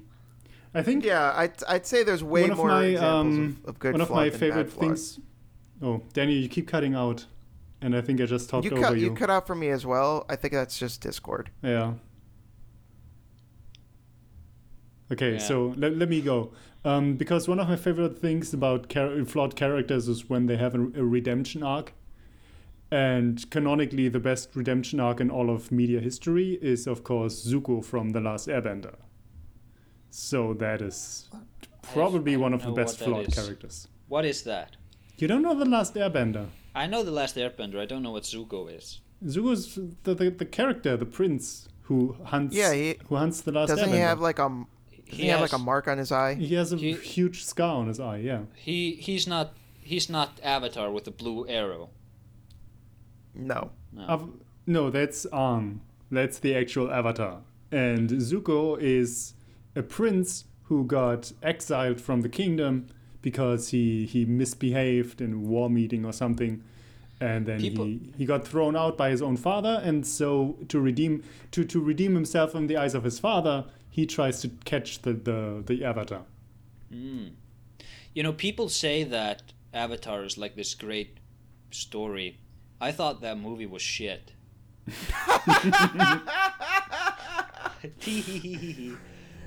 Uh, that, that was good. okay, uh, he's flawed because what? because he's evil and he is he has bought into that fire nation propaganda. Um and also he's he's you know very uh volatile. He is stupid. He doesn't think things through and all that shit. And he just becomes a he becomes so much better. And he he because he has 3 seasons to grow and they mm. really take their time with it and they give him the right secondary characters who have the the right influences on him and that is one of the most earned just redemption stories i've ever seen Okay. Cool. yeah it's I one that I can think of that really springs to mind is Luke fon Fabre from Tales of the Abyss. He starts off he's just a little shit. Just flat out. He is just an annoying brat. But it makes sense because he's the son of a duke. Not only that, but like he has uh he's literally never left um the confines of his mansion for like the for pretty much almost his entire life. Like he they refused to let him out because he had gotten kidnapped when he was younger and he had gotten amnesia from it. And he so like they're really uh protective of him. And so when he finally gets out and sees the world, he's like just he's used to everyone pampering him. He's used to uh like everyone treating him nice and just like he's just created this like shitty personality because of the way that he's been treated his whole life. So when he has to actually deal with the real world, he doesn't know how to handle it and he just acts as like this fucking prick. And there comes a moment where he makes a colossal mistake. He makes just the like I'm not gonna I'm obviously not gonna spoil it, but he let's just say that the the mistake he makes is of a huge magnitude and the way he reacts to it is it was so traumatizing for him that like he it, it, it starts his redemption arc where afterwards he starts to really reflect on the way that he's acted. He starts to realize that like man he has just been awful. He has just been a little shit this entire time. And it starts his growth to becoming like a better person and to try and like make up for all the wrongs that he's he's done. And I, it felt really earned like because like the way that he seemed prior to that catastrophic event like it, it felt like it would have to be something big in order for him to change his ways. So it so when it happened and he makes that effort to become a better person it really it, it's believable. And it feels earned when he like by the end of the game he's completely turned around and you really feel like he, you know he's he's really transformed as a character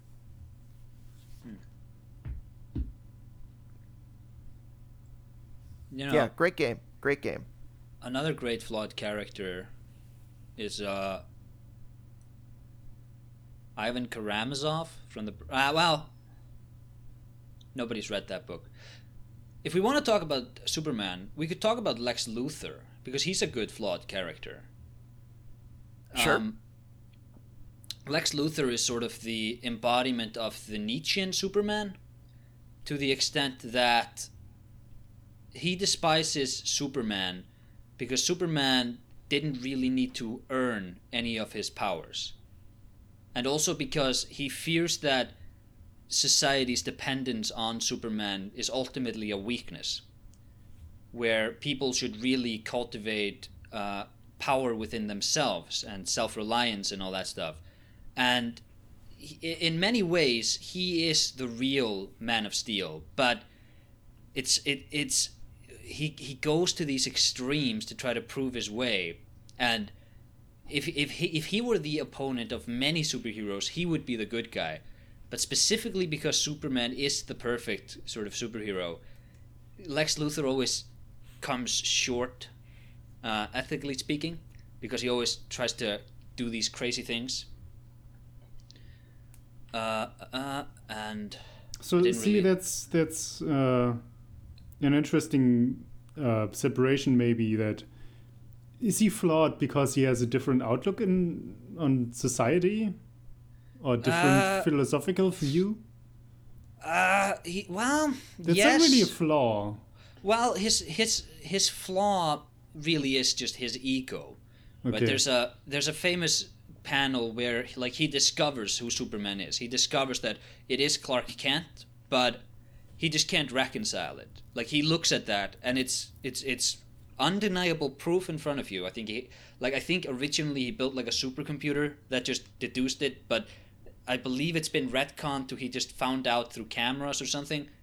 But his reaction to discovering it was just to smash the computer. Like, no, this is ridiculous. A man as great as Superman would not hide behind the veneer of an idiot farm boy from Ken- from Kansas.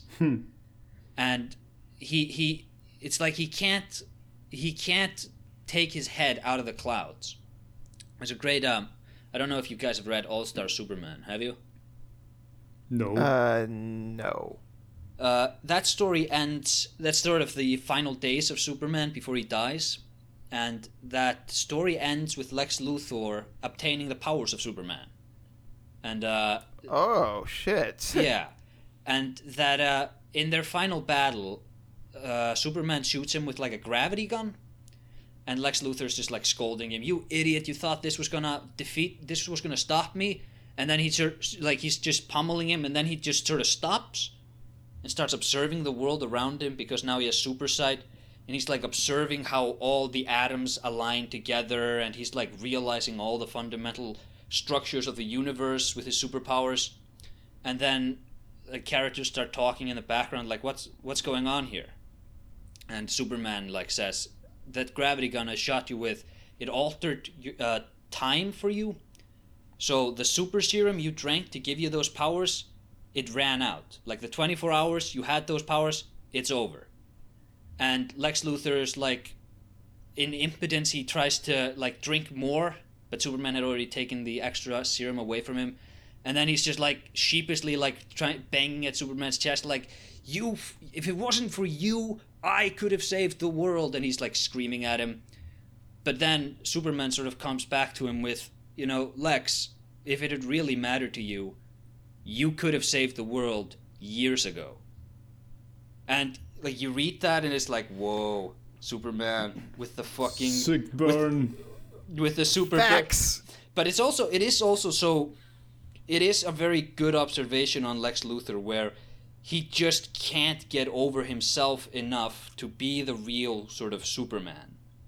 And they're actually doing I, th- I think he is the Superman in modern continuity in some extent. And uh, I haven't read any of the new 50, uh, new 52, the uh, Rebirth DC Universe stuff. But I believe that's what they're doing with him and that's super interesting. But um, I think he's a very good character. And I'm very upset that whenever they make these fucking DC movies, they always get the worst piece of shit to play him. And they just, they just, oh, oh, you want an intellectually complex character? No. Here's Gene Hackman in a wig. And he's just the biggest fucking idiot. And then it's like, oh, well, let's do Jesse. Oh, you, you guys want Mark Zucker, Mark Strong? Or you want uh, Bryan Cranston, somebody with actual like gravitas to sort of embody this character? Nah, let's do Jesse Eisenberg. It's like, wow, this is such a betrayal of what like Lex Luthor is so smart, so cunning, so conniving that with the entire Justice League watching him, with Batman and everybody going at him, he was able to become president of the United States of America. He's so intelligent, he was able to outplay everybody. Nah, he's just an idiot in a foppish wig. But isn't I thought that his um his reason for disliking Superman is because uh he lost his hair? Like I heard something about that. Yeah, that's that's the original. That's that was like the original one where Superman landed in Metropolis and like the radiation burned off his hair or something like that when he was a kid. That stuff is not in modern continuity because that is ridiculous. Yeah, that's pretty dumb. At least they at least they retcon that. That's that's no good. Yeah, that's that sucks. The reason he hates him is multi-pronged, but it it it really boils down to that his idea of what a Superman should be is not fulfilled by what Clark Kent does as Superman. So he feels like he's sort of a betrayal of the ultimate realization of mankind. And he believes that Superman weakens us. But yeah, you, you brought up uh, Breaking Bad. I mean, talk about flawed characters, right? But most of Why do you say cha- that? Why do you say that? Why would I? Because those characters, I mean, all of them are assholes, and all of them make mistakes. But that is what a good flawed character does. It's he or she makes mistakes, but they're understandable mistakes because the character has been properly set up, and you you can understand why he would fall into that uh, into that train of action. right?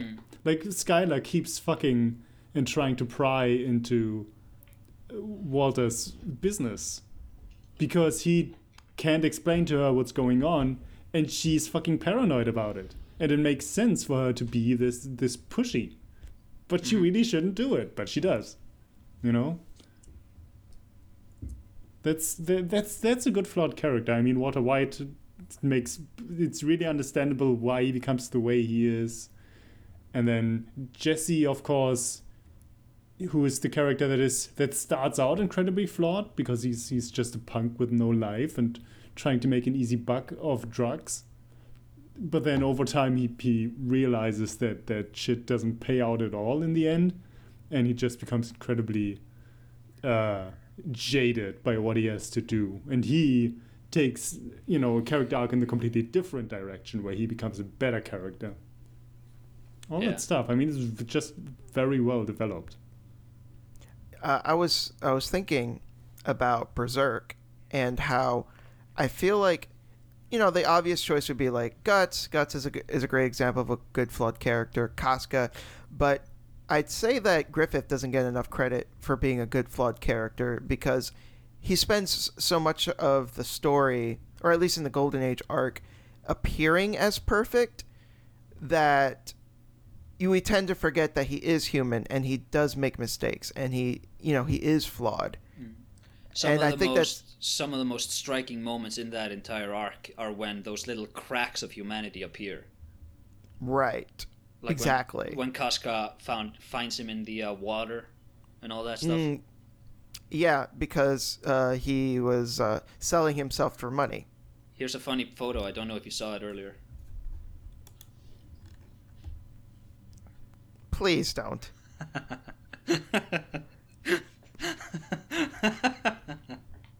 but like you know throughout the majority of berserk it, it feels as if like griffith is just above things like he is this god almost and but then when he loses to guts uh, that is probably like the most human moment for his character in the entire story because he's confronted with his own flaws. He's confronted with his own inability to succeed at something and it it really it, it shatters his own in inter like his his own perception of himself almost where he he's always just like if he wanted something he just got it. And then like here was guts like defying him.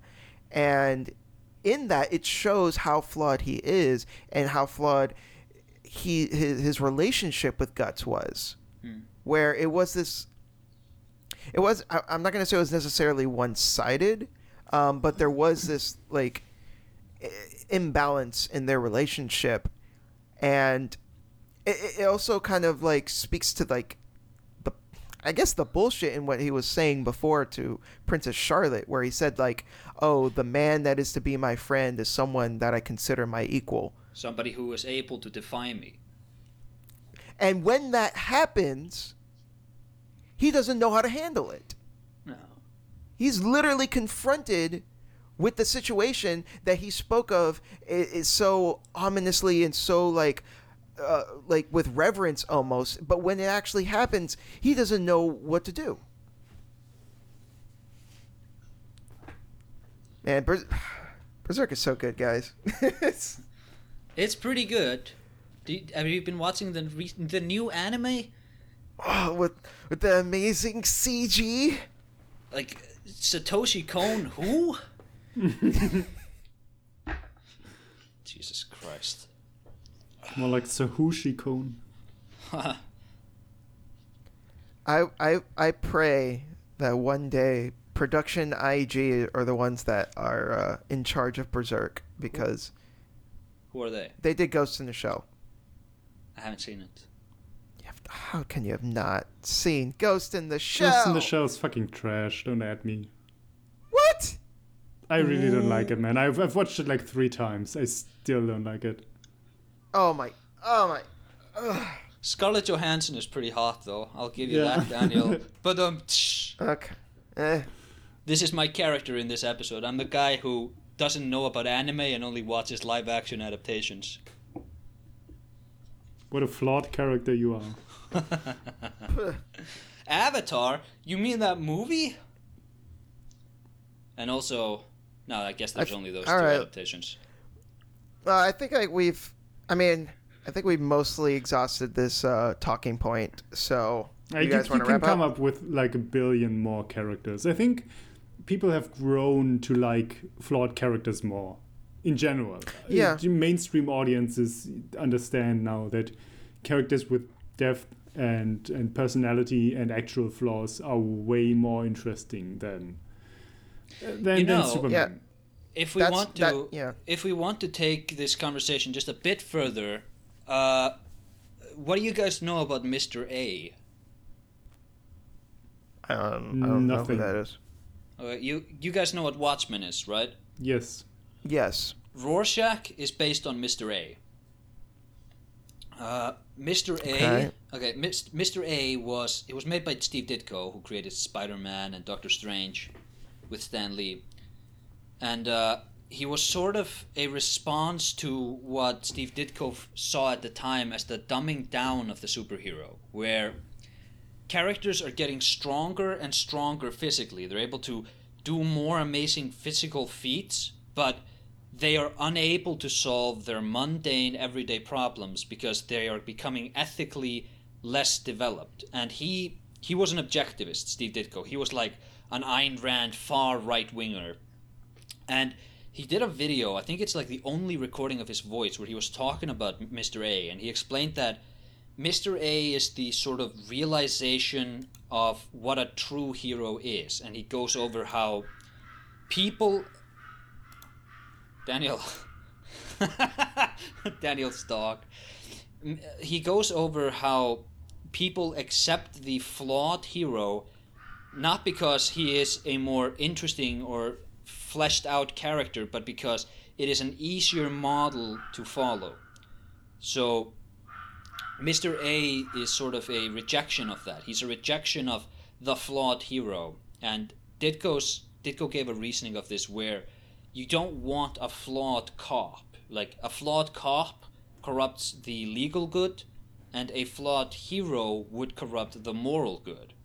And because they corrupt these sort of ideals, they drag all of us down with them. And he goes over also how uh, he, I think he was quoting Einstein, where he said that art was philosophically more important than history, because history shows us how people did act, but art teaches us how we theoretically could act, and that flawed characters are they're a cop out and they're also detrimental because they lower the standard of conduct. What?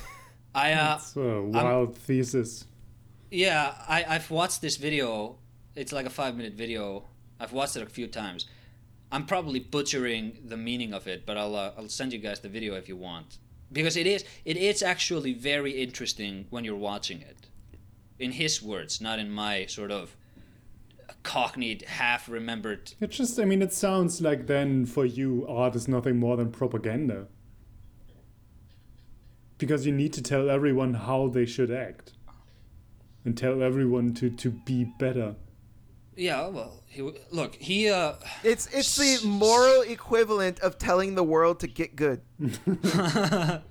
no, but I uh, I think it is interesting that he would say that because this is the guy who made Spider-Man, and like this is not some rando guy who doesn't know what he's talking about. Steve Ditko is like one of the pillars of superhero fiction, and I thought it was a really interesting perspective from him. Specifically, the part I don't know, uh, the part that really spoke to me was this idea that the flawed hero is a pathetic standard and that you can do you can do interesting characters without falling back on like gray moralities but uh he believed a lot of stuff that i didn't believe so i don't know how Well, I certainly don't believe that.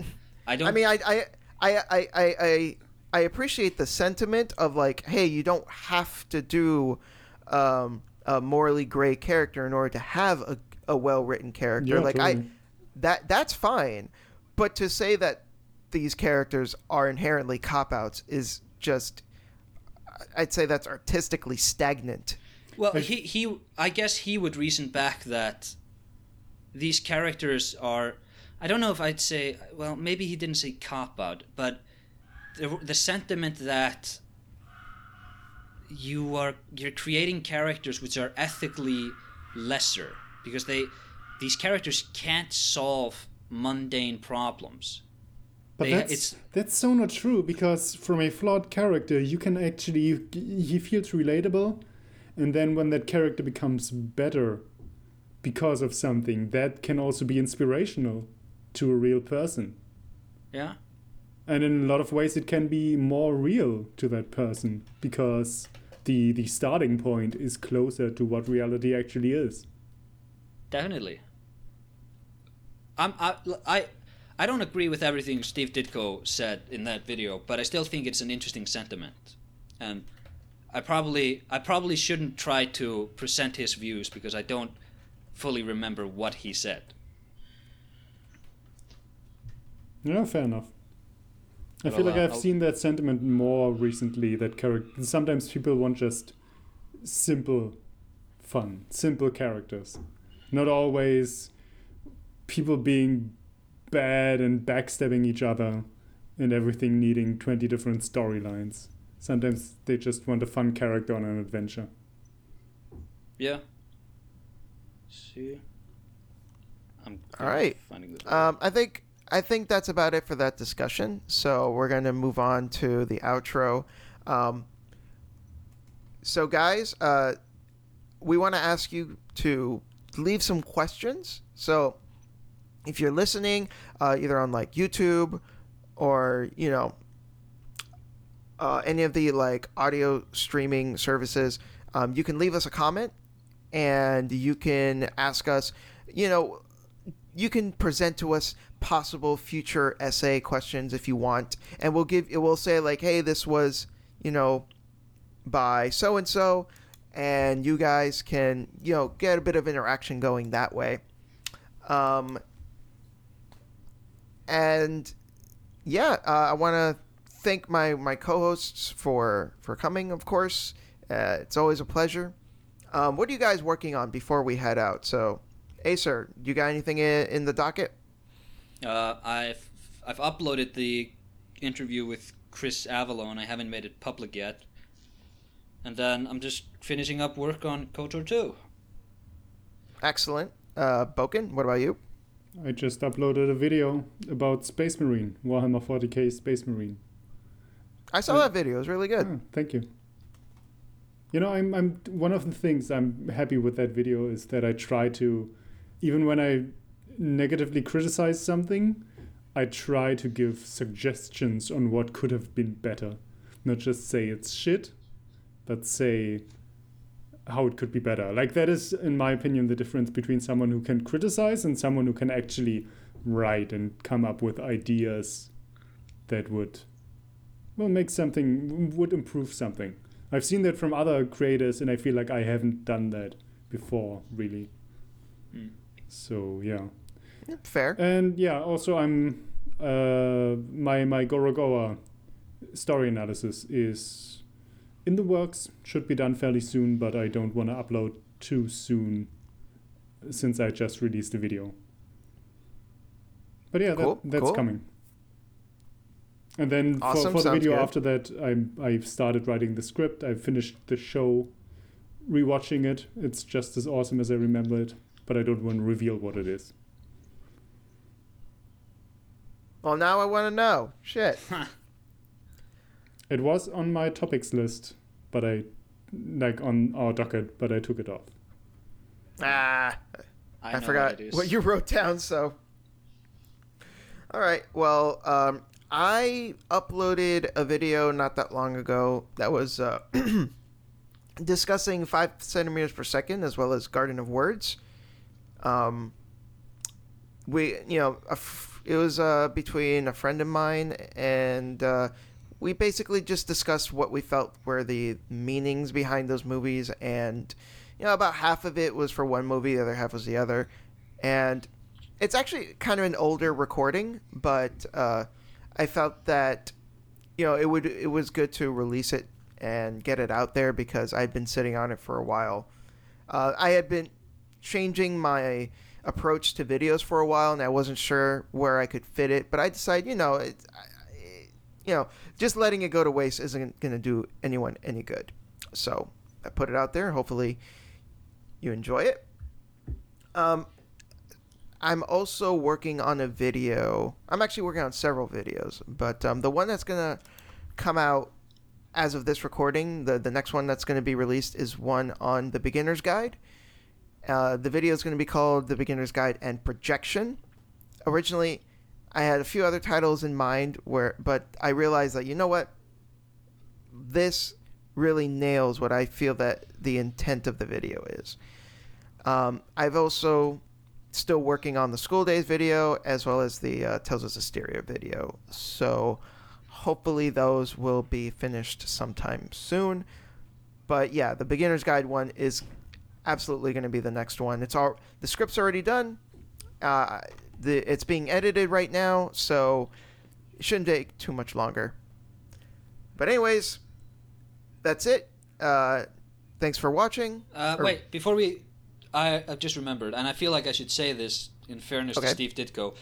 His his criticisms, I, pr- didn't say this earlier. His criticisms were specifically referring to superheroes.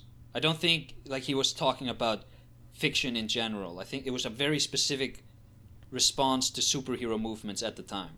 But uh, go on. Okay, f- fair enough. I just feel like you know I. I I'm, I'm, Yeah, yeah. I, am doing a hatchet job of t- t- giving his views, and I'm not properly giving it context. I think it's only fair no, that I. no, yeah, I, I, I hear you. You Just wanted to clarify that. that that's fine. But anyways, yeah. Uh, thank you for listening uh, or, or, watching if you're watching on YouTube. Um, take care, everyone. Bye.